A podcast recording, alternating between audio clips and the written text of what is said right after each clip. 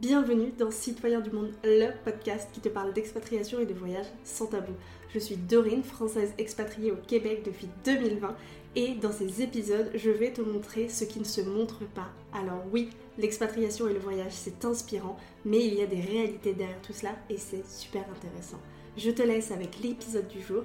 Bonne écoute eh bien, bonjour à tous, bon mercredi matin d'automne, j'espère que vous allez tous très très bien. Peut-être que certains d'entre vous attendent Noël, moi c'est mon cas. Mais aujourd'hui on n'est pas là pour parler de ça, aujourd'hui je vais vous parler de voyage, d'expatriation, je ne serai pas seule. J'ai un invité, un invité que j'ai rencontré sur LinkedIn, encore un, hein, vous allez me dire, c'est tout le temps comme ça, ben oui ça arrive. Euh, cet invité, je ne savais pas qu'il était français comme moi. Il est expatrié à Montréal. Il s'appelle Max. Il est franchement hyper sympa. Vous allez voir, il va nous raconter ses histoires. Et ce que j'ai appris, c'est surtout qu'il a voyagé dans plus de 30 pays avant ses 30 ans. Autant vous dire euh, qu'il a, qu'il a baroudé. Alors aujourd'hui, on va parler un petit peu de ses aventures et puis de ce qu'il a appris de tout ça. Donc Max, bienvenue à toi. Salut, ça va bien? Ça va super. Écoute, même si on est dans la même ville, on fait ça par vision, on, va, on fait ça euh, vraiment à la bonne franquette. Euh, je t'invite à te présenter pour euh, les gens bah, qui ne te connaissent pas, ton parcours de voyageur, ton parcours de vie un petit peu.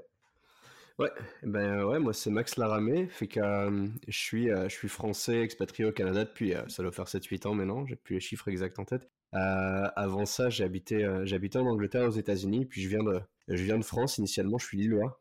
Et, euh, et puis euh, j'ai commencé à j'ai commencé à bouger un peu tout seul à 19 ans, je crois que c'est mon premier voyage à l'époque. Ok.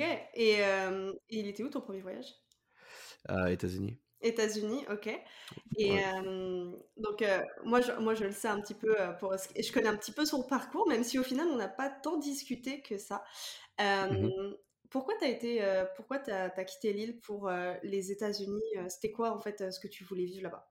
Ah, bah, c'était, moi j'étais dans, un, dans une classe un peu spéciale au, lycée, c'est ça qui m'a un peu, euh, qui m'a un peu facilité le travail, c'est que j'étais dans une classe internationale, fait que j'avais euh, euh, en première et terminale, j'avais des gens de, j'avais moitié de la classe c'était français, puis la moitié de la classe c'était des Américains, Mexicains, Finlandais, etc. Je me suis fait des potes d'un peu partout dans le monde, et notamment une amie qui est restée, qui est restée, encore aujourd'hui une très bonne amie à moi, Alexia, qui habite qui est, américaine et qui habite à, San Francisco à côté. Et, euh, euh, fait que quand, j'ai pu, euh, quand j'ai pu après le lycée, après le bac, partir, je me suis dit, bah, regarde, je vais. j'ai pris mes billets, je l'avais même pas prévenu, j'ai pris mon billet d'avion. Et, et, je lui ai écrit à l'époque Facebook, c'était le tout au début, fait que c'était encore un peu la galère pour ce qu'on Et puis je lui ai, je lui ai, je, lui dit, regarde, j'arrive, j'arrive dans, dans, deux semaines, là, si t'as un plan pour moi. Sinon, j'allais aller dans sac à dos puis me débrouiller sur place. Et puis elle m'a dit, mais non, évidemment, viens chez moi. C'était un peu, c'était un peu mon objectif là. J'espérais qu'elle me dise ça, je t'avoue. Euh, et puis voilà, je suis, je suis allé chez elle, c'est elle qui m'a un peu donné goût, euh, qui m'a un peu fait découvrir le pays. Et euh, voilà. Et donc là, tu as, le bac en poche, et à aucun moment tu t'es dit, je reste en France, ou c'était genre, Enfin, je sais pas, est-ce que tu avais envisagé des études secondaires ou des, quelque chose Ouais, j'en ai fait, j'ai un master, fait que j'en ai fait, mais en fait, là, j'étais juste parti, euh, cette ah fois-là, j'avais dû partir deux mois.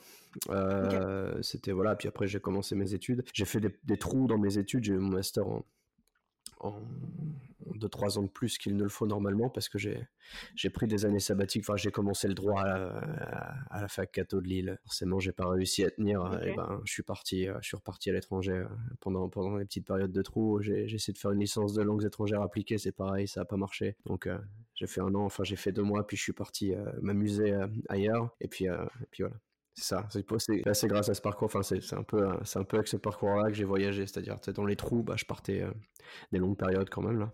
Mais euh, ça, c'est enfin, c'est un truc, euh, mais j'y reviendrai après, mais moi, c'est pareil, enfin, j'ai fait mes trois années de licence, je les ai enchaînées. Et après, par contre, je suis partie un an et j'ai vadrouillé, je suis revenue. J'ai fait ma première année de master mmh. euh, à Angers. Et la deuxième, en fait, le, c'était trois mois de cours, c'était septembre, décembre. Et, et après, c'était le stage de janvier jusqu'à juin. Et c'est là où j'ai décidé, bah, j'avais décidé avant de reprendre mes études en disant, bon, ben, je reprends, mais je sais que je veux partir en stage au Québec. Donc je savais que j'allais repartir euh, juste après. Mais il euh, faut avouer que bah, c'est quand même cool de te dire, bon, bah, de toute façon, ça marche pas, autant me tirer, euh, autant me tirer m'amuser à l'étranger, quoi. Ouais, c'est ça, c'est ça. Hein. Bah, quand t'as, quand as les moyens de le faire aussi, c'est, ça coûte de l'argent. mine de rien. Et, et, puis ouais, quand t'as quand as le mindset, je pense que j'ai des potes aussi qui sont pas du tout dans, qui n'étaient pas du tout dans, dans cet état d'esprit-là, hein, surtout partir tout seul. Ouais. Et, et justement, est-ce que c'est parce que c'est quelque chose où on, entend peu, enfin on entend peu parler, je trouve. Mais est-ce que tu as eu une influence quelconque de ton entourage, dans le positif ou dans le négatif, dans, dans cette dans le moment-là où tu étais en train de te balader toutes les cinq minutes et que finalement bah, tu suivais pas la, la voie toute tracée quoi. Non, pas tant. Euh, non, pas tant. La, première fois, le premier voyage que j'ai fait, c'est mon père qui m'a filé un chèque, c'était mon anniversaire. Et euh, il m'a filé un chèque de je sais plus combien, puis il m'avait dit les voyages forgent, forge la jeunesse. je suis parti. Euh. J'ai pas été, j'ai pas été. Puis je viens d'une famille aussi où j'ai beaucoup beaucoup voyagé avec mes parents là. Ok. Donc c'était déjà ancré dans ta, déjà ancré dans la dans la famille le fait de voyager. C'était pas une c'était pas une chose vue de manière négative en mode bon bah tu suis pas le parcours tout tracé quoi. Non, c'est ça, je te dis, je pense que on partait quatre fois en vacances par an depuis que je suis tout petit. Ouais. Fait que, et voilà, la France, j'ai tout fait. Je pense, il n'y a pas un coin de France que je connais pas. Puis, euh, puis euh, euh, l'étranger, tout ce qui est dans les pays un peu classiques, on, on, a pas mal, pas mal fait aussi dès mon enfance, quoi. Mais c'est une chance en vrai parce que, euh, ah bah oui. que moi pour le coup mes parents m'ont pas m'ont jamais euh, été restreint ni quoi que ce soit quand, quand j'ai dit bah, je parte et c'était bah ok de toute façon ta décision est prise t'es majeur vacciné t'as l'argent et que tu quittes mmh. mais par contre comme toi j'avais des amis qui m'ont qui étaient pas du tout dans cette euh, dans cette optique là et qui étaient un peu genre à vouloir m'en dissuader en mode tu devrais pas faire ça etc etc bon de toute façon mmh. je m'en foutais je les ai pas écoutés j'en ai fait qu'à ma tête. Mais, euh, mais est-ce que toi aussi, tu as eu ça? Parce qu'il y a certaines personnes, du coup, qui se, qui se, réfrènent complètement et qui passent à côté d'opportunités de, bah, de dingue, quoi. Euh, euh, non, mais je pense que je pense aussi que là-dedans il y a un peu de, sexisme passif aussi. Ouais. je pense qu'on on est, on est plus, on, on, a tendance à, donner ce genre de, de, à faire ce genre de réflexion plus facilement aux filles, je pense. Ouais. Tu sais, qu'au gars, tu sais, un gars qui part tout seul, bah, c'est correct. Là, une fille, oh, tu sais. je, je, pense qu'il y a aussi ça, là. Fait que moi, j'ai jamais rien mis, mais je pense que là-dedans, il y a un peu de ça, là. c'est, c'est hyper intéressant comme réflexion. Euh, parce qu'en l'occurrence, les, les, enfin, moi, c'est peut-être le cas. Moi, les, les personnes qui ont tenté de m'en dissuader, c'était plutôt des filles, justement. Mais euh, peut-être qu'il y a aussi, ce, quand on creuse un peu, peut-être qu'il y a aussi cette idée de, de vulnérabilité, de euh, t'es toute seule, une meuf à l'étranger, tu peux plus vite te faire agresser, etc. Ah ouais. Ouais.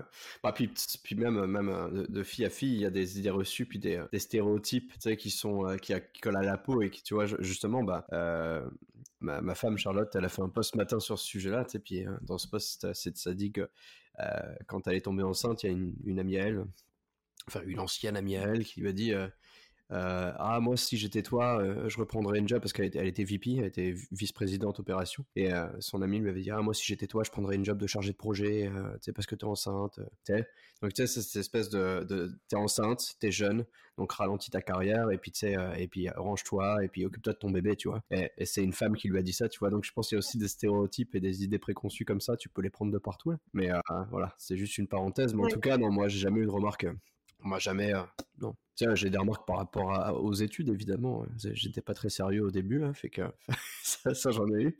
Mais, euh, mais les voyages, non. Ah ouais, écoute, euh, l'important c'est que dans tout ça, ça, ça t'est servi et qu'avec le recul, ça t'est permis de, de, partir. Donc là, en gros, t'es es parti, donc en tout et pour tout, c'était un an aux États-Unis, c'est ça? Ouais, un peu plus, hein, euh, tout cumulé. Euh, j'ai dû passer euh, deux ans de ma vie là-bas, mais tu sais, j'ai passé peut-être six mois, trois mois. Je revenais, je repartais, tu sais, je revenais un mois pour les visas, puis je repartais, puis voilà. Le, fameux, le fameux 90 jours. Ouais.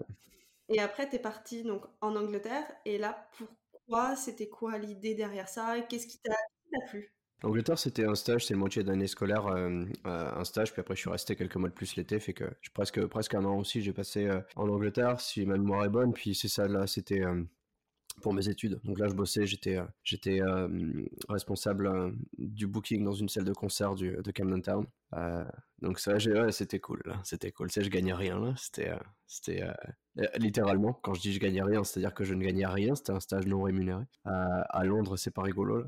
Heureusement que j'avais euh, de, l'aide et puis euh, une famille qui était capable de, m'aider là-dedans. Sinon, j'aurais tout simplement pas pu faire ça. Parce qu'un mois à Londres, même si tu fais attention, ça te coûte au moins 2000, 2500 euros là. Et que c'est très très cher de vivre là-bas. Mais bref, en tout cas, j'ai adoré l'expérience. Là, j'ai kiffé la ville. Ah, la ville, elle est incroyable. Et, mais bon, c'était encore un peu trop proche de chez moi. J'avais trop le feeling, c'est trop près de la France, tu vois. J'avais plus.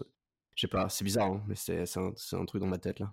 Ok, non, mais c'est vraiment super intéressant. Euh, j'en parlais avec euh, Sixteen, euh, My Travel Project, dans un autre épisode, qui disait que en fait, elle, dans, elle a besoin de partir entre guillemets loin pour se sentir complètement dépaysée et pour avoir l'impression mmh. de voyager. Elle a vécu deux ans, enfin, en tout et pour tout, elle a dû vivre trois ans au Canada. Elle est rentrée en France l'année dernière mais justement, toi, c'était quoi Parce que donc, tu es parti aux États-Unis, tu y as passé à peu près deux ans de ta vie. Donc, bon, là, tu as traversé un océan quand même. et c'était quoi en fait Qu'est-ce qui te qu'est-ce qui te drivait en dehors de je veux vivre des expériences? Est-ce que tu avais besoin de te prouver des choses? Est-ce qu'il y avait des choses que tu avais envie d'accomplir là-bas et que tu sentais pas en France? Alors là, ah, je peux te dire que j'avais zéro plan. Hein. C'était moi, j'étais je, je kiffais, c'est tout. Hein. Ok. Ah je partais là-bas, c'est non, non, j'avais euh, aucun plan, j'avais aucun, aucune, à ce moment-là, je te promets, aucune ambition, rien. Je trouvais juste, euh, voilà, dans ma tête, euh, je sais pas, j'avais ma copine qui est américaine, donc c'était aussi, j'avais aussi une accroche locale quand même, des très bons amis. Au bout d'un moment, je me suis fait des amis très proches aussi, fait que j'étais juste, je me sentais chez moi là-bas à moitié, quoi. C'était comme, au bout d'un moment, j'adorais le mindset du pays, j'adorais, j'étais comme, j'étais, voilà, puis tu sais, c'était facile la vie à ce moment-là. Tu sais, je te parle de ça, c'était tout début vingtaine. Comme je te disais, euh, j'avais fait, j'avais fait un peu d'argent. Tu sais, euh, je travaillais. Euh, puis je dépensais tout aux États-Unis, puis je gardais mon argent, je vivais chez mon père, etc. Puis je dépensais tout quand j'allais là-bas. Puis tu sais, c'était, c'était, c'était juste du kiff, on faisait des vacances géantes en fait, ce que je faisais là-bas. Donc tu m'étonnes que la vie était facile, tu vois. C'était pas encore la vraie vie, tu vois. C'était pas la vraie vie. Ouais, non, mais c'est, ben, on, passe tous un peu, euh, quand on commence à voyager, il y a, je pense qu'on a tous plus ou moins une période où, on est un peu comme ça. Et justement, tu parlais de la mentalité que tu aimais, euh, mentalité nord-américaine qui est complètement, enfin, on va dire, sur beaucoup de points différents de la mmh. France. Et, euh, et, justement, tu disais que tu t'y sentais chez toi. Qu'est-ce qui faisait que tu t'y sentais chez toi?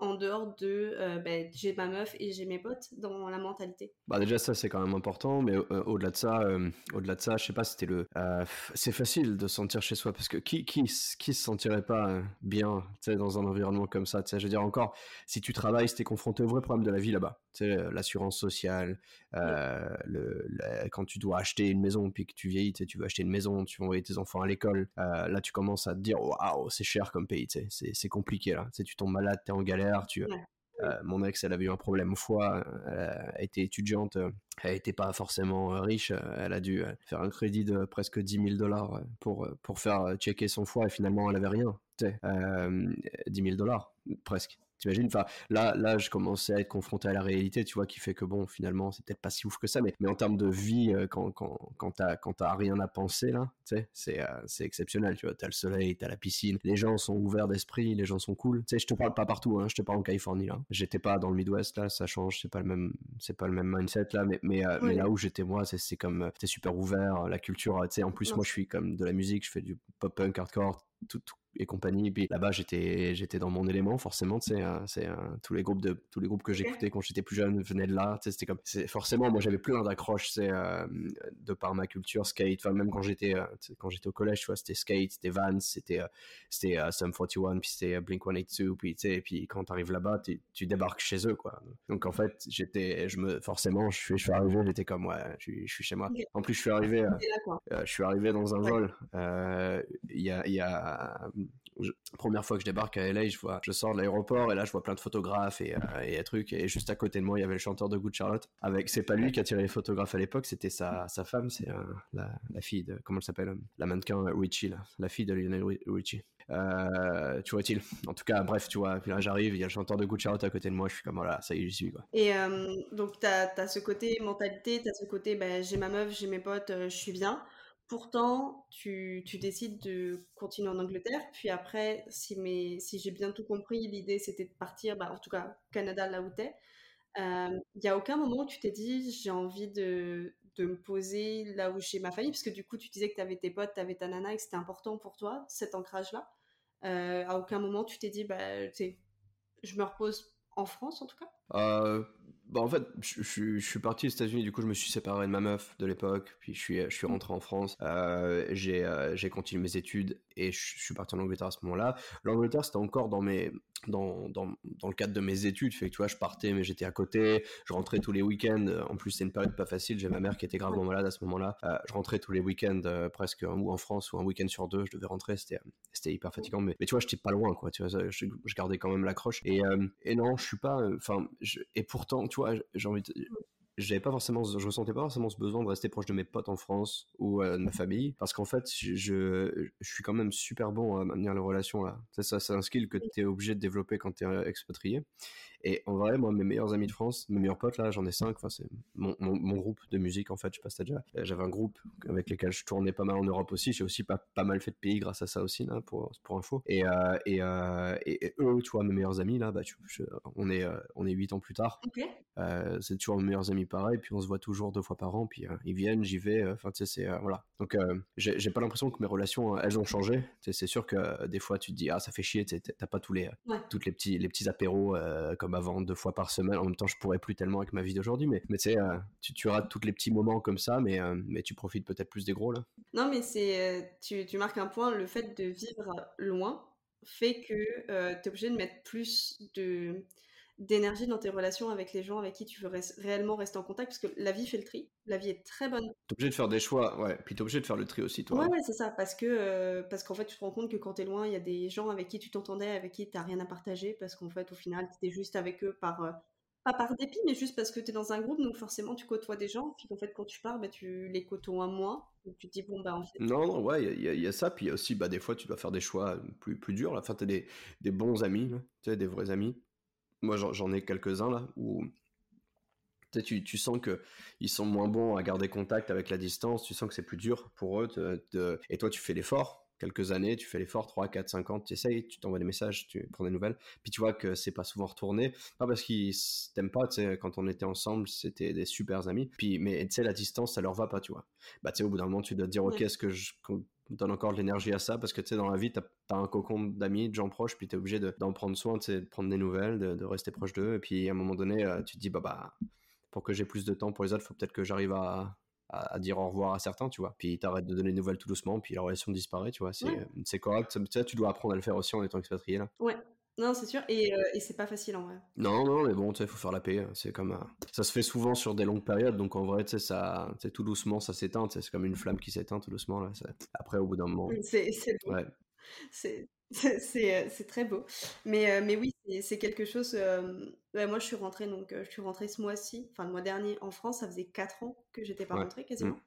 Et justement, c'est la question que je me posais, c'était parce que j'avais un mariage d'une de mes meilleures amies avec un, il y avait la moitié de notre groupe de potes de l'époque et tout. Et je me disais, comment, tu, comment je vais vivre le fait de re-rentrer dans un cercle, encore temporairement, parce que je repartais ah direct après.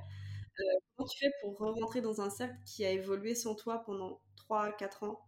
Je trouve que c'est une, c'est une position qui est un peu bâtarde parce que tu rentres pas définitivement, donc tu peux pas être là tout le temps. Mais en même temps, tu as été là pendant tellement longtemps, ils ont vécu sans toi, tu as vécu sans eux, chacun a évolué. Et, euh, et je trouvais que c'était assez. Euh, bah, je, je, craignais un peu le, le fait d'avoir un décalage parce que bah, tu changes ton mindset. D'autant plus, je trouve, avec l'Amérique du Nord, où mmh. la mentalité, enfin, je sais pas toi, mais moi, la mentalité a beaucoup évolué sur beaucoup de choses. Mmh. Et, euh, et j'ai eu la chance de voir euh, et le plaisir de voir que les choses se sont faites super naturellement. En fait, la plupart, on s'est dit, bah, en fait, c'est comme si je n'étais jamais partie. Non, c'est ça. Euh, mais ça leur semblait irréel que je sois là. Ouais, ouais. Le fait de. que je suis là au mariage en mode, bah, t'es là en fait. Et donc, oui, oui, j'étais là.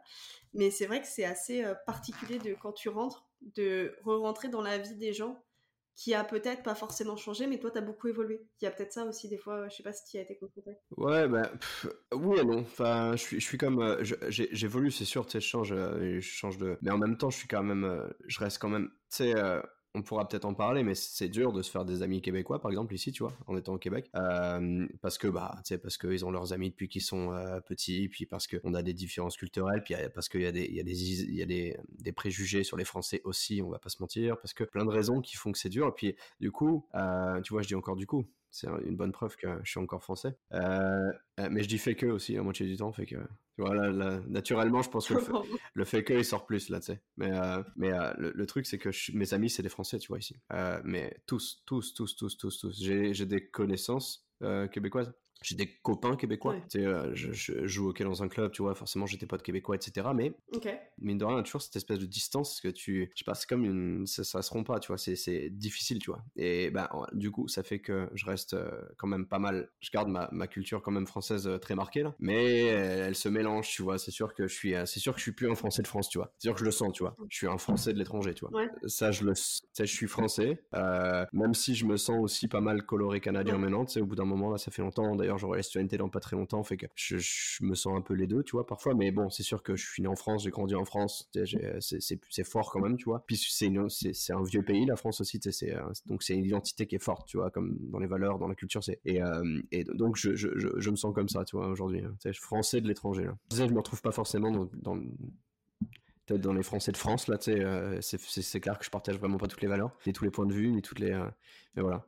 Puis après, je pense que dépendamment de où on est dans le monde, c'est des Français de. Voilà, je suis Français du Canada, puis t'as des Français du Brésil, puis t'as des Français du, du Maroc, et puis tu sais, tu, on a tous des colorations un peu différentes au final, mais c'est cool aussi. Non, c'est. On, on sait qu'on se, on se teinte justement euh, beaucoup. Et, et, effectivement, pareil, ça, ça rejoint ce que disait, ce que disait Sixtine qu'elle avait beaucoup, elle avait eu du mal à se faire des amis vraiment au Québec. Et elle disait, bah, au début, je comprenais pas le fait que ce soit aussi difficile de se faire des amis, mais, disait, mais elle disait, au bout de deux ans, elle a fait son PVT, mais elle était déjà venue avant euh, pour, euh, pour y vivre un an. Et elle disait, mais en fait, être tout le temps la personne qui reste, c'est hyper dur. Donc c'est difficile de se lier d'amitié. Et elle disait, bah, je comprends les Québécois aussi, parce qu'en fait, mmh. c'est difficile d'ouvrir ta vie, d'ouvrir ton cœur et de vraiment créer quelque chose de fort quand tu sais que la personne en face de toi, ben en fait, euh, dans six mois, elle est peut-être partie, dans un an, elle sera peut-être partie, et je comprends que mmh. pour, euh, pour eux, ça soit vraiment difficile, et je trouve qu'on a un sens de l'amitié qui est pas forcément le même, qui est pas aussi facile. Je trouve, enfin, pour avoir rencontré des Français, on a ce côté vraiment où euh, tu vas rentrer dans le vif du sujet tout de suite. Tu peux rencontrer quelqu'un il y a un quart d'heure, mais parler de politique avec, de faire des gros débats. Mmh. ça, ça, peut être très très vite, très intense. Peut-être le côté méditerranéen dont on parlait en off. Et il n'y a pas cette même culture ou cette même façon d'être. Et je trouve que ça crée aussi des fois des barrières où nous, bah, on a beaucoup moins de filtres, ce qui fait qu'on se fait passer pour des, gros chialeux.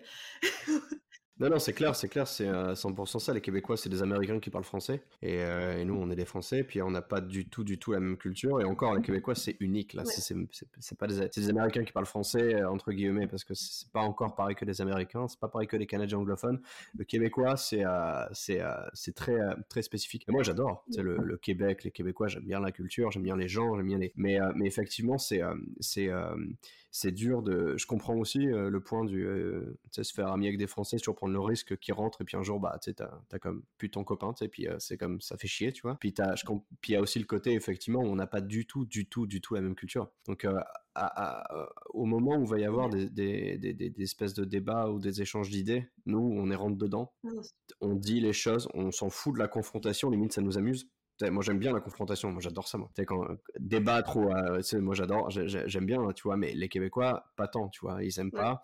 C'est beaucoup plus dans la, dans, dans, dans le, dans l'apaisement, les Québécois. C'est aussi, c'est une qualité défaut, là. C'est comme nous, en fait. Aimer la confrontation, c'est une qualité défaut. Être plus dans le côté apaisement, c'est une qualité défaut. C'est, euh, c'est comme. Ah, il n'y a pas de, il a pas de mieux. Il y a juste des. Ouais, c'est ça. C'est juste, juste très différent. Et, et ouais, je pense que ça, je pense que ça joue, quoi. Et, j'ai une fois, ça c'était c'était intéressant parce que moi quand je suis arrivé au Québec, je suis pas arrivé à Montréal, je suis arrivé à Drummondville. Oh ok.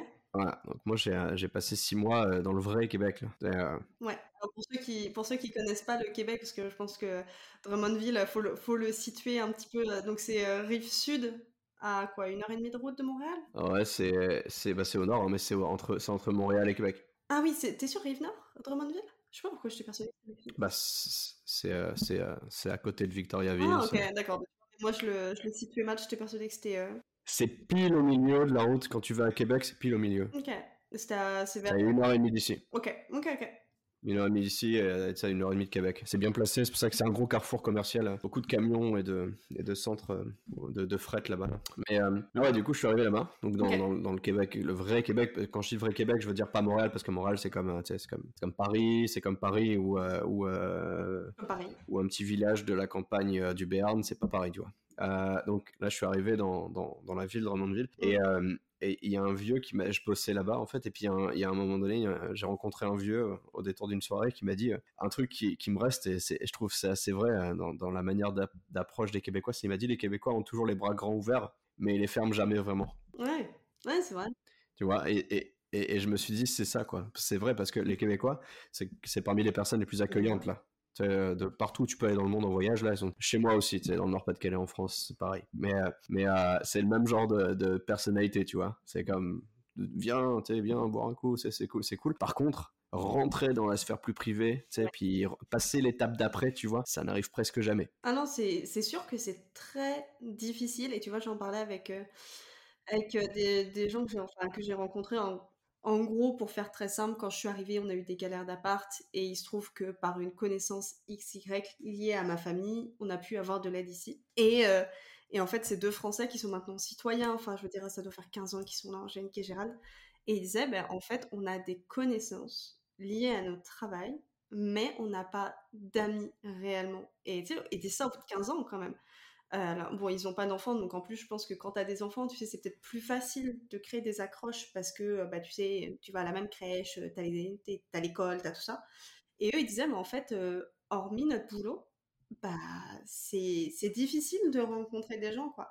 Et je pense que quand tu restes que dans les mêmes sphères, c'est vraiment compliqué de te dire bah faut que je fasse mon trou ici quoi. Et je pense c'est aussi pour ça qu'il y a beaucoup de gens qui, repartent parce qu'en fait bah, au bout d'un moment bah, ils se font pas d'amis la famille manque euh, t'évolues bah, des fois tu te dis bah on va rentrer en France quoi. Ah ouais ça peut ça peut se passer comme ça je comprends. Bah je crois que les stats alors j'ai plus les stats exactes mais il faudrait que je les, je les retrouve. Il me semble qu'au bout de 5 ans enfin d'expatriation ici c'est plus de 50% des Français qui se rebarrent tu vois. Ouais, ça fait du sens hein. Parce que. J'aurais, j'aurais dit même un peu plus, moi. Ouais, mais je, mais je sais que c'est, je sais que c'est plus de 50. La stat exacte, si je la trouve, je la remettrai en, description de l'épisode. Hmm. Mais, euh, mais c'est vrai que t'évolues beaucoup en 5 ans. Ta vie, peu importe. En plus, toi, t'es arrivé à quel âge ici? Euh, 26. Ouais, donc euh, je suis arrivée à 24. Donc t'es, t'es quand même dans une période de ta vie où ben, t'es, t'es, t'es jeune adulte, tu, tu fais ta vie. Toi, en plus, maintenant, bah, t'es marié, t'as un enfant et tout. Donc la, vie avance et je pense que des fois, le, manque de la famille, la difficulté de se faire des amis, des fois, tu te dis, bah. Mais il y en a plein qui rentrent à ce moment-là, justement. Tu sais, je viens d'avoir un enfant, il a, il a, il a 9 mois. Il y a beaucoup de gens qui rentrent euh, au moment de l'enfant, quoi. Parce que, bah, parce que bah, pas, de, pas de mamie, papy pour garder, pas de, pas de frères et sœurs pour t'aider, pas de rien, tu vois. C'est beaucoup plus compliqué. Puis je pense l'envie générationnelle de, de, vivre dans un. de faire grandir un enfant dans un cocon un peu euh, familial dans lequel es, as, toi t'as grandi. C'est sûr que euh, bah, quand t'es un peu euh, déraciné, c'est peut-être aussi. Après, je pense que chacun a sa vision des choses, sa vision de la famille, sa vision de l'éducation, mais je pense que pour beaucoup, peut-être dans la famille traditionnelle française, tu, tu, restes quand même proche de ton cercle mmh. pour construire une, une, une éducation. Mais, mais là, on on digresse, mais c'est pas grave, moi j'aime bien digresser avec les, invités. Justement, qu'est-ce qui a fait que tu as décidé de venir, euh, de venir au Québec? Tu disais que le Québec t'aimait bien. Euh, pourquoi Pourquoi t'es venu ouais, C'est pas le, Québec particulièrement que j'ai décidé, c'était euh, franchement c'est un concours de circonstances. Je voulais, après l'Angleterre, je me rappelle, j'étais en, on était en, en tournée, j'étais en Écosse. et j'étais en tournée avec mon groupe là, et, puis, et j'ai vu une opportunité passer sur un site de stage ici.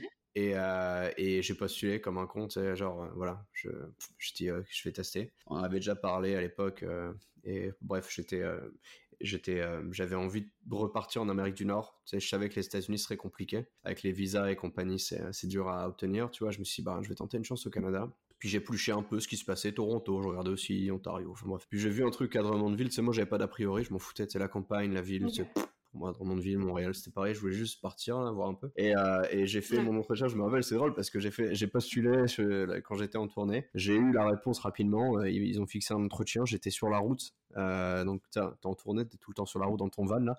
T'es pas lavé, t'es pas coiffé, t'es pas, t'as pas de fringues normales et tout. Et je me rappelle qu'on avait loué une chambre d'hôtel à l'heure et, et, et, en général, ça, tu sais ce que ça veut dire, c'est quand même un peu, un peu, un peu, c'est quand même un peu weird. On était cinq bonhommes à louer une chambre d'hôtel à l'heure et en fait, euh, bah, on a profité. À la base, c'était pour moi faire mon entretien, avoir un espace un petit peu posé pour, pour me faire son linge à un bureau, tu vois. Et puis, et, euh, euh, pendant que j'étais en train de faire mon entretien, j'ai mes potes qui défilaient à poil en train de, en train de sortir et d'arriver dans la douche, tu vois, parce qu'on prenait nos douches, on en profitait, tu vois. Parce que quand t'es en tournée, t'en prends une part 3-4 jours, tu vois. Et, et c'était drôle. Et puis, bref, j'ai passé mon entretien dans ces conditions-là. Ah et, et, et, c'était vraiment drôle. Et j'ai eu la job, j'ai eu le stage, donc, bah, tu sais, 4-5 mois après, du coup, je partais euh, et puis après, euh, ça a été en improvisation totale.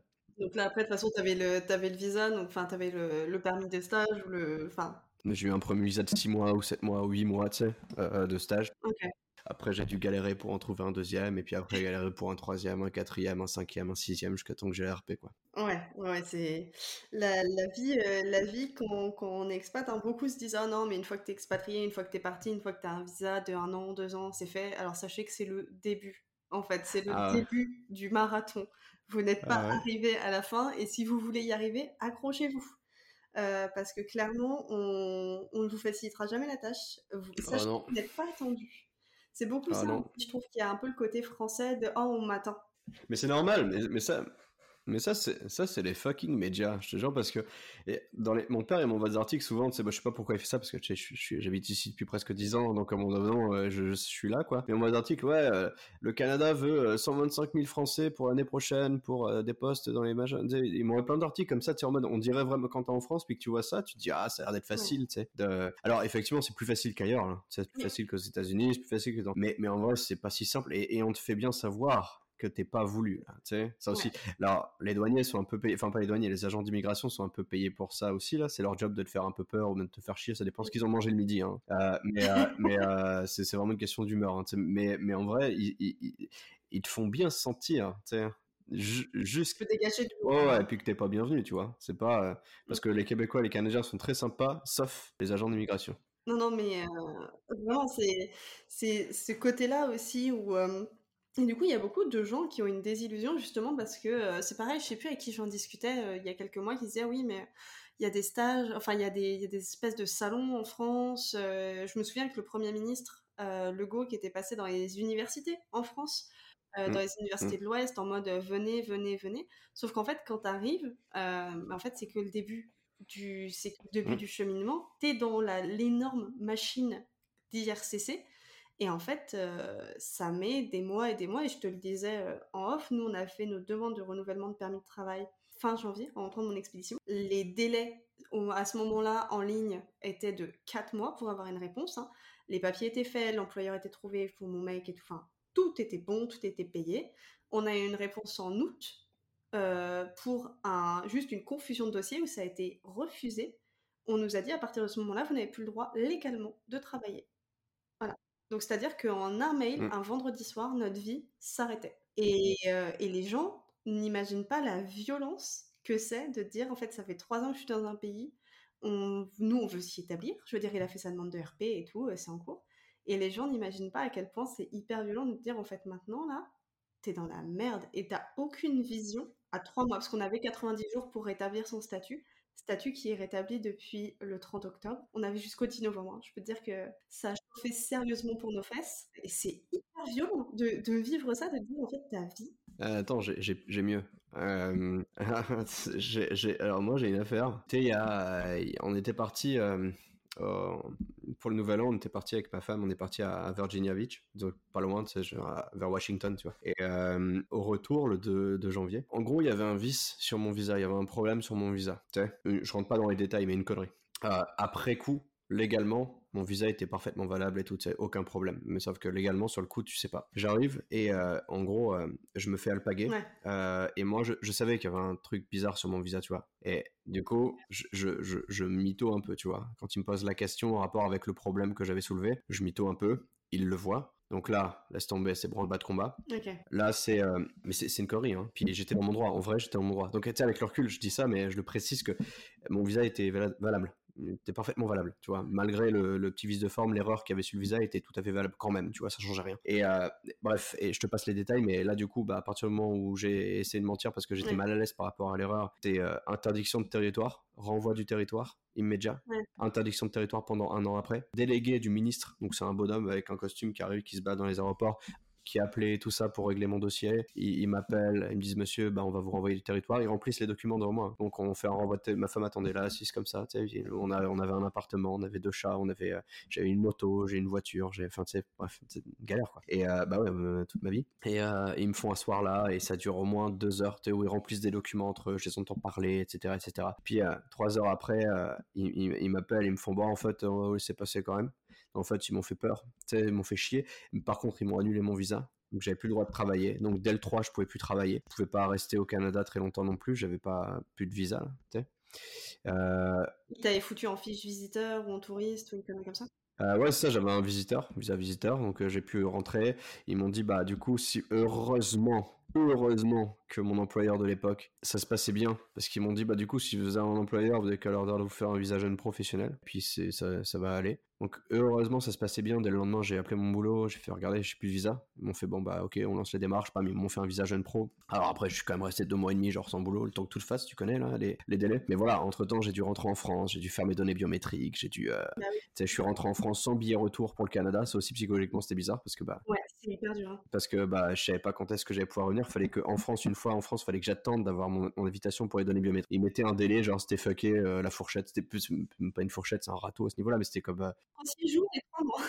ouais c'est ça c'était c'est une connerie comme ça. C'était entre 20 jours et 2 mois tu vois. De 2 et 60 jours ou un truc comme ça je sais plus. Fait que bref j'étais comme bon bah je vais attendre en France là. Finalement je l'ai eu en 10 jours. Je suis, je suis resté en France deux semaines peut-être. Ouais. Mais bref. Donc euh, j'ai dû refaire tous mes dossiers, j'ai dû, enfin bref, c'était un bordel. Repasser la douane, euh, repasser l'immigration psychologiquement, c'est euh, trois, trois semaines après qu'il soit passé ça, enfin deux, mois après qu'il soit passé le premier événement. Enfin bref, du coup ils, savent qu'ils ont un gros contrôle sur toi là, puis ils en jouent beaucoup. hein. Mais ça je pense c'est vraiment dans tous les pays. là.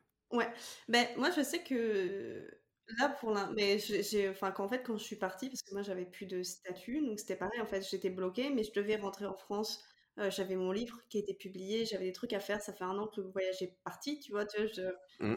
bon gré mal gré je dois quitter euh, je dois quitter le pays en sachant que je pouvais peut-être pas re-rentrer parce qu'ils avaient le droit de me dire euh, parce que ça fait trois ans que j'habite ici je suis re-rentrée avec un statut visiteur pour récupérer mon mec quand même et mais si j'avais eu un gros con en face de moi ou quelqu'un d'hyper strict ou je sais pas quoi, il aurait très bien pu me dire, et de me poser 10 000 questions et me dire au bout d'un moment, euh, bah, en fait c'est de la résidence cachée, tu dégages, tu vois? Il y avait pas de, il y a, il y a vraiment en fait c'est, il n'y avait pas de logique à ce que d'un coup je me sois incriminée, tu vois, parce que je revenais statut visiteur française, AVE déjà fait depuis longtemps, bref, tout passait.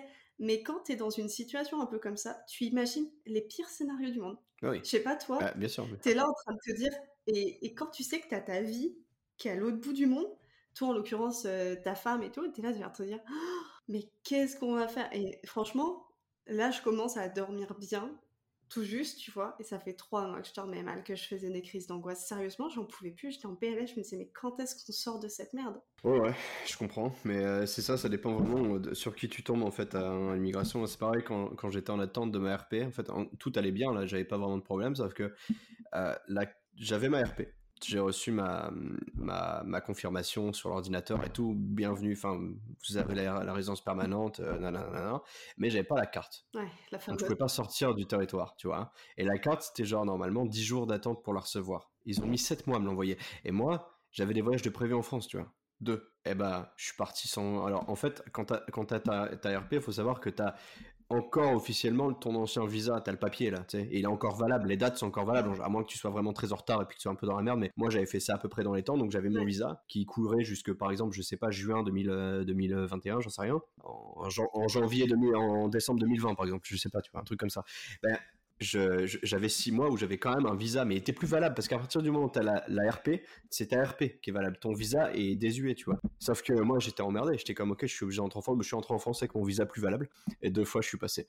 deux fois ils ont ils ont même pas et là en plus j'ai senti aussi que c'est beaucoup plus laxiste plus je dis mauvaise parce que c'était après la covid donc c'était c'est plus récent que ça c'était 2022 et euh, après la covid c'était beaucoup plus laxiste t'as un, avant 2020 et t'as un après 2022 tu sais parce que après enfin même 2021 tu vois pendant la covid et après euh, ils avaient d'autres chats à fouetter fait qu'en fait les, les visas et tout ils vérifient même plus moi les trois quatre dernières fois où je suis passé à l'aéroport c'est parce que tu sais, sur ton passeport, c'est relié, ils savent en fait que tu as un visa. S'ils te font passer à l'immigration, c'est pour, euh, pour passer le temps. Et euh, donc en fait, ça fait 3-4 fois que j'ai même pas été vérifié. Bah maintenant je ne suis plus parce que j'ai RP, mais avant ça, en visa, j'étais même plus vérifié régulièrement. Mais moi, ils ont, ils ont, ils ont pas vérifié, ils ont pas vérifié avant de partir non plus, ni quoi que ce soit. Par contre, justement, je reviens sur le fait de 2021. Nous, ça a été pareil. On est parti aux États-Unis. non, on est parti au Mexique début 2022, donc t'es fin Covid entre guillemets. Et on nous a fait mais tout un truc au moment de partir du Canada en nous disant non mais vous avez bien fait votre AVE, etc. Parce que sinon vous pourrez pas rentrer, même si vous avez un permis de travail. Et ils nous ont fait un stress de franchement les gros gros connards. Alors qu'en fait avec le recul et on s'en est rendu compte, on avait un AVE forcément relié à notre permis de travail, à notre PVT, bref tout était fait.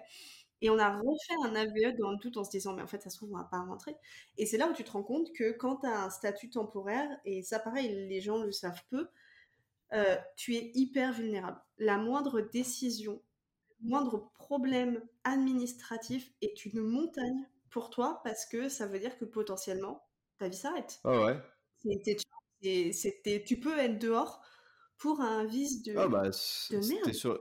ça a été vraiment T'es sur la sellette tout le temps. Après, euh, attention, l'AVE, t'as pas forcément un AVE parce que t'as un visa. J'ai été confronté à ce problème. Tu peux très bien avoir ton AVE qui expire même si ton visa est encore valable. Et euh... Oui, mais là, tu vois, par exemple, c'est le cas pour mon mec. Genre là, ils lui ont renvoyé un permis de travail en lui disant on t'a refait un AVE. Ah ouais, d'accord. Parce que, mais mais par contre, le fait de pas vous laisser partir du territoire parce que t'as pas d'AVE, c'est débile parce que l'AVE, tu peux faire la veille et tu l'auras quoi. Mais moi, j'ai été confronté à ce problème. C'est moi, je rentrais de Cuba. Ok. J'étais à Cuba en vacances, puis euh, au retour, tout seul, en plus solo, euh, je revenais solo, j'étais en galère, et, euh, et on me fait, bah, vous pouvez pas monter dans l'avion, puis je fais, comment ça, je peux pas monter dans l'avion? Bah, Il fait, vous avez, vous avez pas votre AVE Je fais, oh fuck, oh fuck, puis j'étais un peu tard, tu vois, j'arrive jamais à l'aéroport vraiment à l'heure, et oh putain, et puis bah, forcément, j'ai dû, j'ai dû m'inscrire au... Hein? Tu prends ton vol et tu, loupes ton vol et tu prends le suivant? Ouais, c'est ça. Non, non, là, non, je confonds deux histoires. Là, je l'ai eu mon vol, mais en gros, j'ai été stressé jusqu'à la dernière seconde et heureusement, j'avais, j'avais qu'un sac à dos. Tu sais, quand je pars comme ça, je, prends, je prends pas de valise, je prends un sac. Et euh, c'est, j'ai évité la ligne de, de, de voir mes, mais euh, en fait, j'ai dû, j'ai dû faire mon AVE en 2-2 là, comme ça, puis prier pour que je l'ai dans l'heure, tu vois. Et je l'ai eu euh, genre à 48 minutes, je me rappelle, c'est tout juste. Par contre, j'ai une autre fois où ça m'est arrivé pour l'État, donc sans l'État, États-Unis là pour partir aux États-Unis. Bah, c'était le même, voyage que ce voyage à Washington, c'est lui. L'année, euh, j'avais oublié mon. Ouais, c'était. Euh, on, s'est demandé en plus, tu vois, quand on a raté notre vol, parce qu'on là cette fois on l'a raté, tu vois. J'avais pas mon ESTA, je l'ai fait à l'aéroport et je l'ai pas eu pour à temps pour le vol. Donc on a dû prendre le vol d'après. On s'est demandé, ok, qu'est-ce qu'on fait, tu vois? Est-ce qu'à la place on on va pas, euh, on avait juste loué une chambre d'hôtel, on aurait pu se faire rembourser, tu vois? C'était correct je fais bah la place est-ce qu'on va pas je sais pas on se trouve un chalet dans les Laurentides on reste là tu sais puis tant pis tu vois. Et euh, on a décidé d'y aller quand même. Effectivement des fois la vie elle t'envoie des signes tu vois. Et on y est allé puis finalement au lieu de du coup ça ça changeait tout. On devait euh, euh faire on avait un voyage c'était un tout autre voyage puis là on devait faire du coup Montréal Washington puis après refaire Washington Virginia je sais pas quoi. Puis du coup on a on a fait Montréal Washington. À Washington on est sorti de l'aéroport on a loué une voiture. On est parti en voiture jusqu'à jusqu'à Virginia ça a changé le voyage pour le mieux là. Mais mais ouais, ce, ce, genre de problème de, de, visa de last minute, on a, on a, si tu as beaucoup voyagé dans ta vie, tu l'as forcément connu une fois ou deux, là. C'est obligé. Bah, j'ai eu de la chance. Euh, j'ai eu de la chance parce que j'ai voyagé, mais globalement, j'ai été en Europe, mais quand je suis partie en Russie plusieurs fois. Et en Russie, euh, en fait, tu peux pas rentrer dans le pays si t'as pas tous tes trucs faits au cordeau. Et tu es obligé de passer. Euh, soit tu vas directement à l'ambassade de Moscou qui est à Paris, soit tu fais faire ça par un organisme. Donc en fait, s'ils t'ont laissé prendre l'avion, c'est que t'es clair. Mais par contre, pareil, l'immigration en Russie, ça déconne zéro. Et pour le coup, là, on parle du, Canada, mais c'est un autre level. Ah, c'est vraiment. Euh, bah, c'est un peu côté euh, américain avec euh, les lumières et tout. Le mec ne t'adresse pas la parole. C'était vraiment en mode ok, il vérifie tout, t'as ton visa écrit en cyrillique, t'as tout doublé en, avec les caractères latins. Et ça aussi, tu, tu, sais que tu viens pour du tourisme, mais tu te dis, ça se trouve, il va me dire que j'ai fait une énorme connerie, et je vais lui dire oui, juste parce qu'il me fait peur, en fait. Ah ouais, ouais, plus les Russes, ça fait pas euh, rigoler. Non, non, les Russes, c'était... Euh, maintenant, euh, enfin, on va dire maintenant, si j'y allais, en tout cas une fois que le pays ne serait plus en guerre, mais c'est un pays dans lequel je veux retourner, euh, j'irais beaucoup plus détendu parce que ça fait déjà deux fois que j'y vais. Mais, euh, mais pareil, par exemple, quand tu as un visa russe, quand tu vas par exemple aux États-Unis, euh, t'es pas sûr. Ah oui, ouais, non. voilà. Et au Canada, quand je suis revenue là en, en, octobre, le mec, il a même pas regardé mes dates de visa, mes anciens trucs liés au Canada. Non, non, par contre, j'ai vu qu'il a bugué sur les deux visas qui étaient liés à la Russie, tu vois. Ah oui. Alors, mais mon gars, c'est bon, j'y suis allée en 2018, on se calme, tu vois. Mhm. Donc, euh, tout ça pour dire que euh, sachez que si vous voulez vous, expatrier, immigrer dans un pays, faut pas vous dire que vous serez attendu et que vous facilitera la vie, loin de là. vous, pouvez, vous pouvez vraiment vous retrouver face à des galères et qu'il va falloir apprendre à être résilient et à bien vous entourer. Je ne sais pas si toi ça t'est arrivé, mais moi j'ai eu la chance d'avoir des, des amis ici qui m'ont aidé, qui m'ont aussi conseillé des avocats en immigration quand ça a été la merde. ça fait du bien aussi de savoir que t'es pas tout. Quand tu as un réseau aussi qui est, qui est, qui est lui-même expatrié, donc comme je te disais, moi j'ai beaucoup d'amis français eux ou des amis à eux ou des amis des amis, forcément, on est tous passés par les mêmes galères à un moment donné, tu vois. Fait qu'au bout d'un moment, on devient hyper, euh, on devient, les groupes de potes, ça devient une super bonne ressource pour gérer tes problèmes avec l'immigration ou avec euh, ce genre de trucs parce que bah, tu, tu, tu sais que t'es es, souvent euh, pas un cas isolé là, tu sais. Des, galères de visa, des, des, des, retards, des, des voyages qu'on a dû faire avec des visas plus valables parce qu'on attendait l'autre, etc. On a tous dû le faire là, tu sais. C'est comme Donc au bout d'un moment, tu, tu sais à peu près, et puis effectivement, être bien entouré avoir des potes qui sont dans la même situation, qui ont vécu le même truc que toi, c'est euh, c'est important, ouais. C'est ça, et puis euh, puis faut pas hésiter, je trouve. Euh, enfin, nous, c'est ce qu'on a fait là il y a, il y a deux semaines, c'est juste prendre une heure avec un avocat en immigration, en lui expliquant le dossier, en lui disant écoutez, on a trois, quatre stratégies, laquelle serait la meilleure Et il nous a dit bah, en fait, faites pas les deux, trois premières parce qu'en fait, vous allez vous faire refouler à la frontière et ça va foutre la merde. Et tu te dis ok, c'est pour ça que on paye, on, paye un rein, mais on a, euh, on a au moins des conseils qui sont utiles. Et d'ailleurs, ces conseils ont fait qu'en quelques jours, la situation était réglée. Après, faut pas faut pas avoir peur d'appeler les députés non plus. Quelque chose, les gens n'y pensent pas. Et non, c'est vrai, c'est vrai. Moi, je vais te raconter une, anecdote après, tu vas, tu vas rire. Ouais. Et moi, euh, j'ai, alors je l'ai fait deux fois. Une fois, ça servait à rien. Une fois, euh, c'était incroyable. C'est parce que moi, mon CSQ, alors j'ai. Alors CSQ, pour ceux qui ne savent pas, c'est le certificat de sélection du Québec. En gros, le Québec choisit son immigration à l'échelle de la province et c'est lié aux travailleurs qualifiés. En gros, pour ceux qui ont, euh, enfin, c'est pour tous ceux qui font pas des boulots de manutention ou des boulots qui demandent pas beaucoup de qualifications pour que les gens euh, nous suivent sur, ton, sur l'idée. Ouais, je connais pas les détails, je t'avoue, je sais même plus ce que c'est. Au bout d'un moment, moi, je. Une fois que c'est une fois, une fois que c'est plus partie de ma vie, je, je, gomme et puis je, je, me fais de la place dans le cerveau parce que sinon. Euh, mais ouais, donc c'était ce visa-là et euh, enfin, je crois, hein, je, je suis même plus sûr, je crois que c'est ça. En tout cas, je sais que j'avais trouvé, je change, de job. Donc là, je sais exactement quand c'était. C'était pendant la Covid. J'avais été mis à pied dans ma job. tu sais, département marketing com, ça a été les premiers à sauter. Ah oui, forcément. Et, euh, euh, j'en ai retrouvé une euh, pas, pas, longtemps après. Donc c'était à l'été de la Covid. Et là, j'ai, j'ai donc je suis embauché. Il manquait plus qu'à, qu'à j'attendais la validation pour, pour ce boulot. Mon visa, fallait qu'on me valide, je sais plus quoi. Il me fallait un truc. Et genre, j'ai attendu, euh, j'ai attendu un bon. Euh, sérieusement, j'ai été embauché. Ils ont dû m'attendre un mois et demi avant que j'arrive en poste. C'était affreux. Même peut-être mm. deux, je sais plus. C'était, vraiment très long. Je savais plus quoi faire. J'avais tout fait. J'avais tout fait. J'ai refait mon dossier. J'avais appelé. J'avais euh, dealé avec un avocat. Avec ma, avec ma femme, elle en connaissait. On avait, on avait pris un avocat du, du d'immigration. On m'a tout fait. Je te jure, j'avais tout épuisé. Et il y a un pote qui me dit appelle, ta députée. Et là, j'ai appelé ma députée. Et euh, enfin, du coup, c'est pas la députée à qui tu parles, c'est son assistant. Mais euh, écoute, je lui ai dit regarde, je sais plus quoi faire. mon visa, ça fait deux mois que je l'attends. Je suis comme, euh, je vais perdre ma job. Donc, et puis après, du coup, bah, j'ai plus de visa. Après, du coup, je suis dans la merde. Donc, je fais, qu'est-ce, qu'est-ce que je fais en fait là? Moi, il faut que je commence la job, il faut que je commence le travail, tu vois. Je sais plus, je sais, plus quoi faire. Et le lendemain, je l'avais. Ouais. Alors, c'est un truc de fou, c'est que notre avocat nous a dit ça. Euh, il nous a dit appelez votre député. Alors pour ceux qui ne savent pas, c'est pas le député, c'est pas l'Assemblée nationale. Nous les députés, ça serait quoi? Les représentants du maire, l'équivalent? Des, maires de quartier, quoi. Ouais, c'est comme des Ouais, des maires de quartier. Sauf qu'il faut savoir que les députés ont des lignes prioritaires avec l'immigration. Et ça, on ne le sait pas, nous, euh, en, tant que, en tant que noobs. On, ne le sait pas. Et, euh, donc, euh, notre avocat nous a dit, bah, appelez votre député, parce que là, en fait, votre situation, c'est complètement, c'est complètement ubuesque, le fait que, que vous soyez bloqué là-dedans. J'appelle le député toute la semaine, enfin, pas la semaine dernière, la semaine d'avant. J'appelle, j'appelle, j'appelle. Et, et ça, ça répond pas, tu vois. Boîte vocale saturée. Et du coup, les nerfs me prennent et je vais au bureau, tu vois. Et je me dis, parce qu'en fait, j'appelle d'autres députés qui disent Ah oui, mais non, mais si en fait on prend votre dossier, euh, les députés entre eux, euh, ça va être la chicane, tu comprends bien. C'est là, genre, ok, bon, c'est la maternelle, c'est un peu la merde, on y va. Et euh, je suis un petit peu rentrée en douce dans le cabinet du député, jusqu'à ce que je tombe sur quelqu'un en lui expliquant Franchement, le pauvre gars, il s'est pris toute la situation dans la tête en mode Voici la merde que c'est, j'ai besoin d'aide. Et il m'a dit, écoute, tu me récapitules tout ça dans un mail, je te donne retour dans les deux jours. C'était lundi, là j'y suis allée, et mardi soir, mon mec avait son visa. Ah ouais, ah ouais. Je sais pas si c'est un concours de circonstances, s'il a appelé, s'il y a eu quoi que ce soit. J'ai pas eu de retour de sa part du gars du député, là, donc euh, du conseiller de la députée. En l'occurrence, nous, c'est une députée.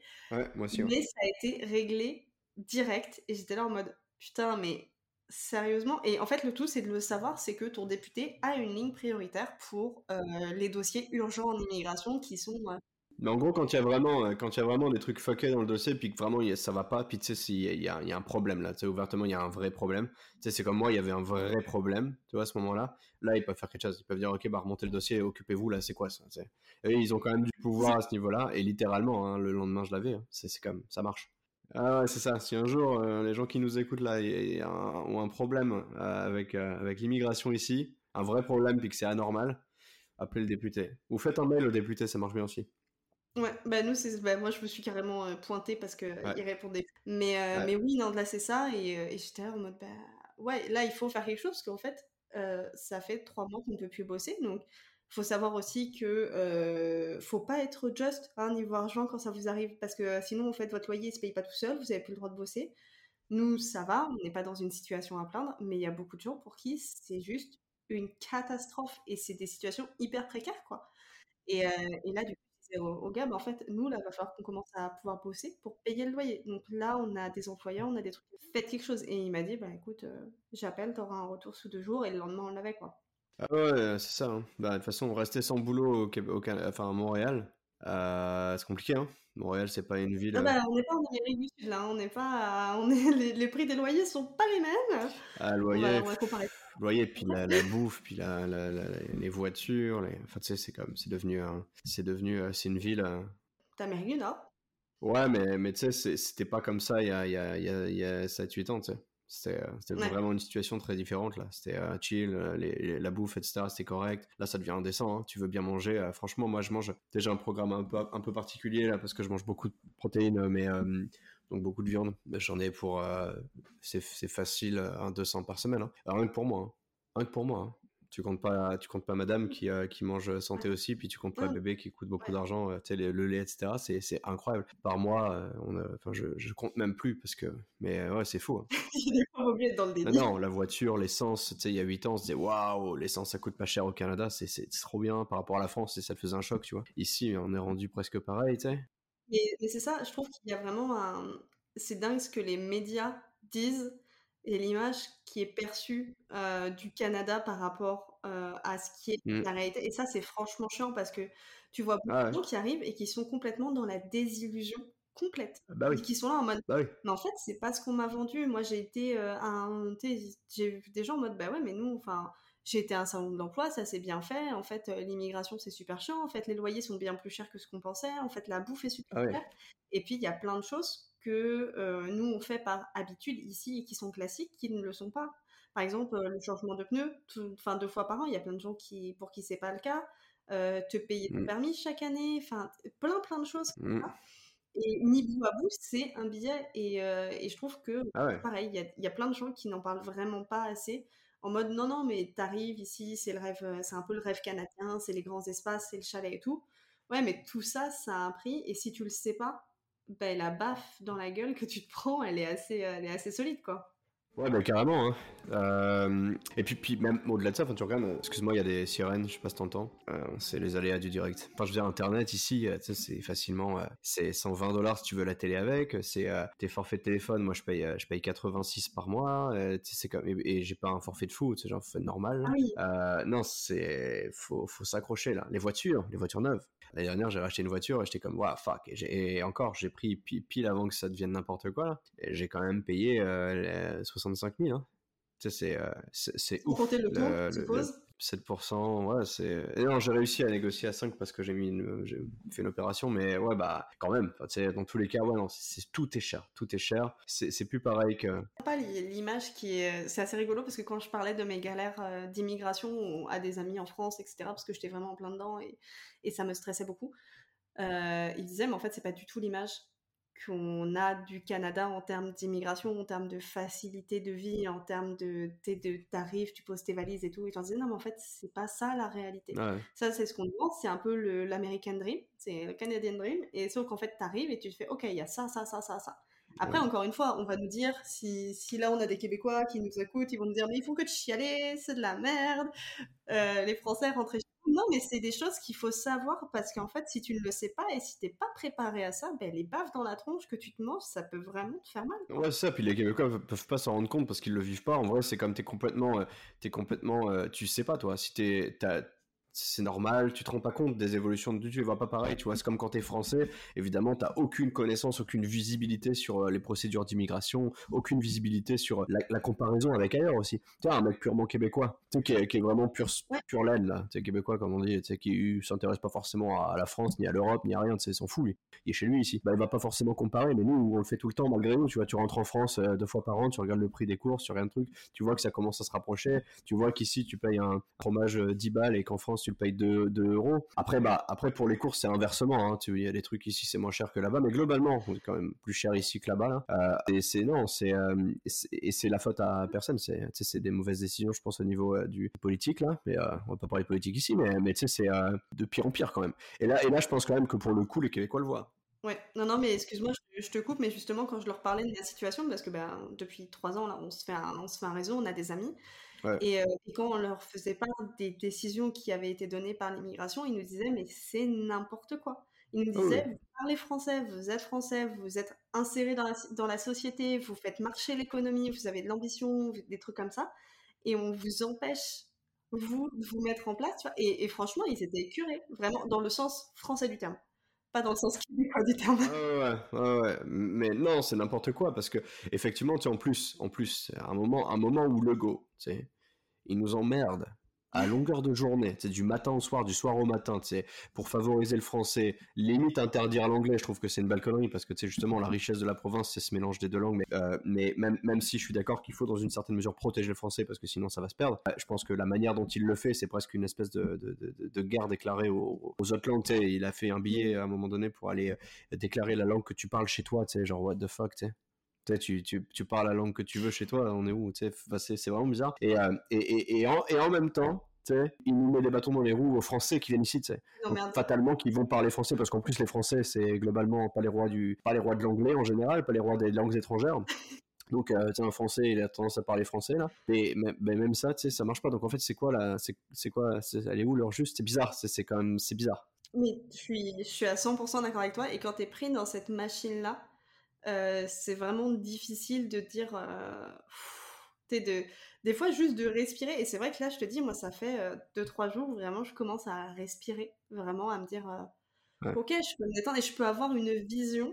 Parce que ça, c'est un truc, voilà, et je peux avoir une vision à plus de, mmh. bah là, en l'occurrence, à plus de 3 semaines sur ma vie. Parce que là, en fait, tout était mis en suspens tu fais quoi ce week-end? Tu fais quoi Tu fais quoi à Noël? Tu fais quoi? C'est quand les prochaines vacances? C'est quoi les projets? Ben il y a pas de vacances, il y a pas de projet, il y a rien fait, si ça se trouve, dans 10 jours, mon mec a un avis d'expulsion du territoire, il faut quitter, il faut tout, tu vois. Donc, euh, donc voilà cette petite euh, discussion.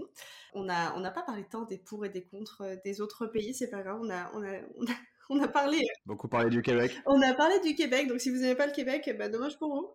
ça, ça, a dû être long. De nous écouter.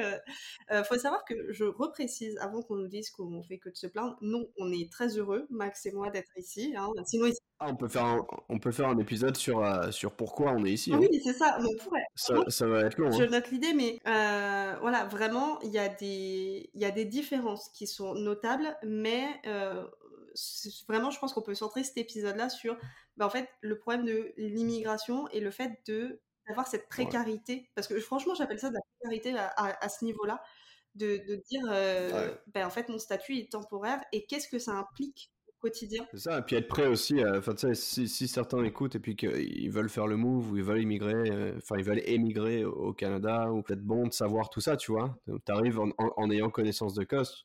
Après, après, euh, regarde, moi je suis là depuis 8 ans, je compte pas rentrer. Hein. Donc à un moment donné, c'est que. C'est qu'il y a des choses qui sont. C'est qu'il y a des choses qu'on aime ici, c'est clair. Ah, mais moi j'adore le Québec, moi. Mais oui, non, mais moi je serais. Tu sais, quand je suis rentrée, j'étais contente de rentrer. J'étais dans l'avion et quand on arrivait bah, justement vers Laval, Montréal, j'étais avec le grand sourire en mode Ah, mais c'est bon, je, ah, retrouve, je, retrouve, la maison, tu vois. Donc, non, ah, c'est vraiment génial, mais euh, faut savoir ce qu'on vous dit parce que là, en fait, c'est pas juste des témoignages que vous lisez sur internet, c'est des choses qui arrivent dans la vraie vie. C'est des situations qu'on a vécues, des belles peurs, du, beaucoup de stress et d'angoisse. En tout cas pour moi, je pense que toi, tu as dû, as dû y passer aussi. Oh, oui. euh, ça, et ça, en fait, c'est la réalité de s'expatrier, c'est la, la, réalité de, de s'immigrer, s'immigrer, appelez-le comme vous le voulez. Mais, euh, et c'est ce à quoi vous allez être confronté d'une manière ou d'une autre. J'espère que ce sera plus doux pour vous, mais la réalité fait que les gens autour de nous ont eu peut-être des petites galères, d'autres des très grosses, et que euh, bah, si tu n'es pas prêt à ça, ben, tu vas très très mal le vivre et c'est pas facile. Il y, y, y, en a certains pour qui ça se passe bien, il y, en a, y, en a, y en a qui ont de la chance, il y en a qui sont très organisés, qui font tout très à l'avance, c'est peut-être pas le cas de tout le monde non plus, mais... Euh, hein? Même en le faisant, nous, c'était dans les temps. Ah ouais, ah ouais, non, mais des fois, t'as pas de chance. Après, ah, hey, là, c'est même pas le Québec, hein, c'est l'administration. Je veux dire, tu sais, l'administration, t'es en France, au Québec, t'es aux États-Unis, euh, je l'ai vu partout, t'es en Angleterre, enfin, c'est la galère partout. Ah. C'est pas, dur partout ça. Je pense que ça change rien que tu sois ici ou ailleurs, tu aurais les mêmes, enjeux. Hein. Je pense que l'immigration d'ailleurs en France, euh, j'ai pas une grosse connaissance, mais tu sais, j'ai eu deux trois, deux, trois échos de la part de personnes qui venaient d'ailleurs, tu notamment, je pense, un Algérien j'avais connu qui m'avait raconté des trucs. C'est dur aussi, hein.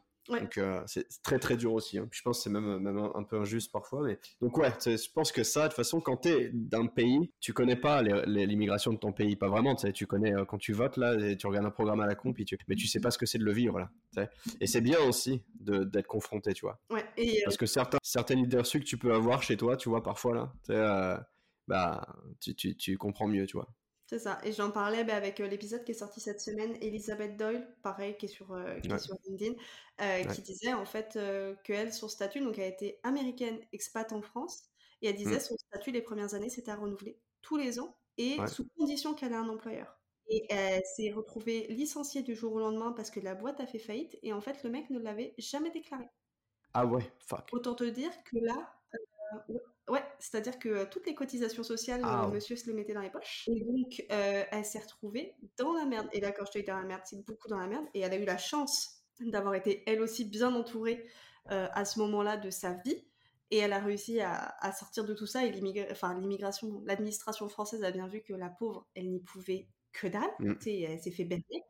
Et donc, elle a eu ses papiers et elle s'est dit, bah, à partir de ce moment-là, maintenant, c'est moi qui prends mon futur en main et je crée ma boîte. Ah, bah ouais. Et ça, elle a elle a switché. Et ça l'a, ça l'a changé complètement de mindset et a changé sa, sa vie. Mais euh, moi, je ne savais pas, en tant que Française, que, euh, euh, en tout cas pour elle, dans son cas, et je suppose que c'est pas la seule, c'est un statut que de un an qui n'est valable que, enfin, renouvelable que si tu as un travail. Ah, moi, j'ai, l'ex de ma femme, parce qu'elle, elle était arrivée au Québec avec son ex il y a elle est arrivée avant moi, je l'ai rencontrée ici, moi. Bah, l'ex de ma femme, il s'est fait virer de France, comme ça. Hein. Pourtant, pareil, un poste qualifié aussi, hein, tu sais, genre euh, master, puis tu sais, dans la finance ou, truc comme ça, là, puis pareil, hein, du jour au lendemain, euh, plus de visa, euh, on doit rentrer. Hein. C'est, ouais, non, je pense que le système est pas, est pas, est pas mieux ailleurs. C'est juste que, bah, c'est juste que nous, on le vit ici, quoi. C'est ça, c'est ça.